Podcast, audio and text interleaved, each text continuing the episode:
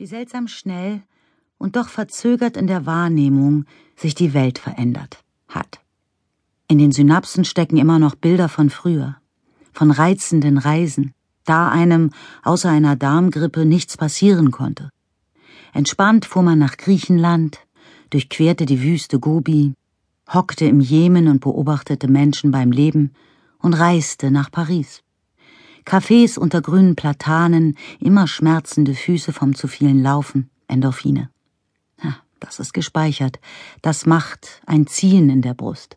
Und das überlagert die realen Bilder. Die Metro mit mir darin, die von ungefähr 30 gewaltberauschten jungen Männern terrorisiert wird. Die Straßen voller obdachloser alter Menschen, die verspannten Gesichter der angeblich so entspannten Pariserinnen, die mit einem Lächeln Kinder und Job meistern. Die gibt es nicht. Es gibt nur gestresste Frauen und Männer, schlecht bezahlt in Verkehrsmitteln gedrängt, in beengtem Wohnraum, verstopften Straßen, sich durch Touristen quälend die Baguette-Fotos machen. Der Gestank von Urin auf den Straßen, der Stau auf den Straßen. Und neu im Programm die Terroranschläge die Unsicherheit. Rommers auf kleinen Freiflächen zwischen den Autobahnen zusammengedrückt und ab in den Tunnel. Ah, der tolle Tunnel durch das Wasser nach England. Gab es da schon ein Attentat oder sind es nur die Flüchtlinge, die jetzt täglich versuchen, nach England zu kommen? Ja, du Europäer, dann nimmt dir die Welt deine behagliche Tunneltour weg. Nimmt dir dein Kitschbild von Paris und nun bist du in London. Das stand immer für verpasste Gelegenheiten die Stadt voller Models, Rockstars. Aber du blöde Touristin bist aus Versehen in Whitechapel gelandet mit deiner unzumutbaren Frauenausstattung, die nicht verhüllt ist. Die ist nicht verhüllt. Dieses niedliche, immerzugige London mit freundlichen Einheimischen gibt es nicht mehr. Gut, muss man ja auch nicht hingehen. Dann geht man eben woanders hin. Italien ist immer noch reizend. Wenn man die 40 Prozent jugendlicher Arbeitsloser wegdenkt, kann man noch ans Mittelmeer. Sie wissen schon. Die Boat People. Es muss ja auch keiner mehr verreisen. Es gibt auf Dreisat und Arte täglich diese wunderbaren Sendungen, in der die Welt in Ordnung ist. Einfache, herzensgute Menschen machen Handwerk, sie sind gastfreundlich und Attentate finden nicht statt. Entführung gibt es nicht.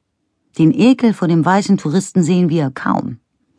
Und wer nicht Fernsehen will, kann Geschichten lesen. Von früher. Als wir noch die Welt bereisten. Krieg. Zum Glück weit weg. Kosovo. Aber irgendwie auch Mazedonien. 15. April 1999. Am ersten Tag sagt die Dame am Flughafen, ach, Sie fahren da runter? Ich mag die Berichte nicht mehr sehen. Da blickt ja keiner durch. Naja, Krieg. Ist schon schlimm. Gott sei Dank ist er weit weg. Nach zwei Stunden Flug bin ich in Thessaloniki, nach einer Autofahrt über die Grenze in Skopje. Mazedonien. Das kleine Land gerät außer sich, mit jedem Tag mehr, und eigentlich ist doch gar nichts los. Der Krieg ist hier nicht. Der Krieg ist in Jugoslawien, sichere zehn Minuten entfernt. Panzer rollen durch die Straßen, das Militär marschiert an der Grenze, nachts hört man Schüsse, Flugzeuge, bei günstigem Wind auch Detonationen, in der Nacht. In den leeren Einkaufspassagen der Hauptstadt laufen Mädchen mit Rollerblades, niemand sagt ein Wort und irgendetwas stimmt nicht. Am zweiten Tag steigen die Journalisten in Autos, die sind wie schwere Waffen. Sie tragen Kampfanzüge.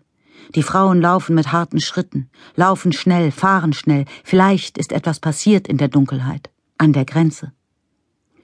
In den letzten Stunden ist das Auffanglager Blaze zum Schlachthof geworden. Mit Masken gegen den Geruch von Mensch und Angst stehen Soldaten und Polizisten Maschinengewehr bewaffnet um das Lager, das so groß ist wie zwei Fußballfelder. Es ist anders als im Fernsehen, das Lager.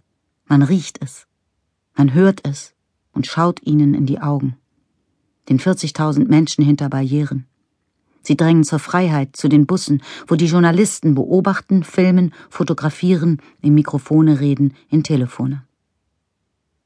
Eine amerikanische Journalistin gleich einer gut frisierten Wurst nähert sich der Absperrung. Sie gibt einen rührenden Text per Handy an ihre Redaktion, hält inne, sagt, ah, es riecht zu streng.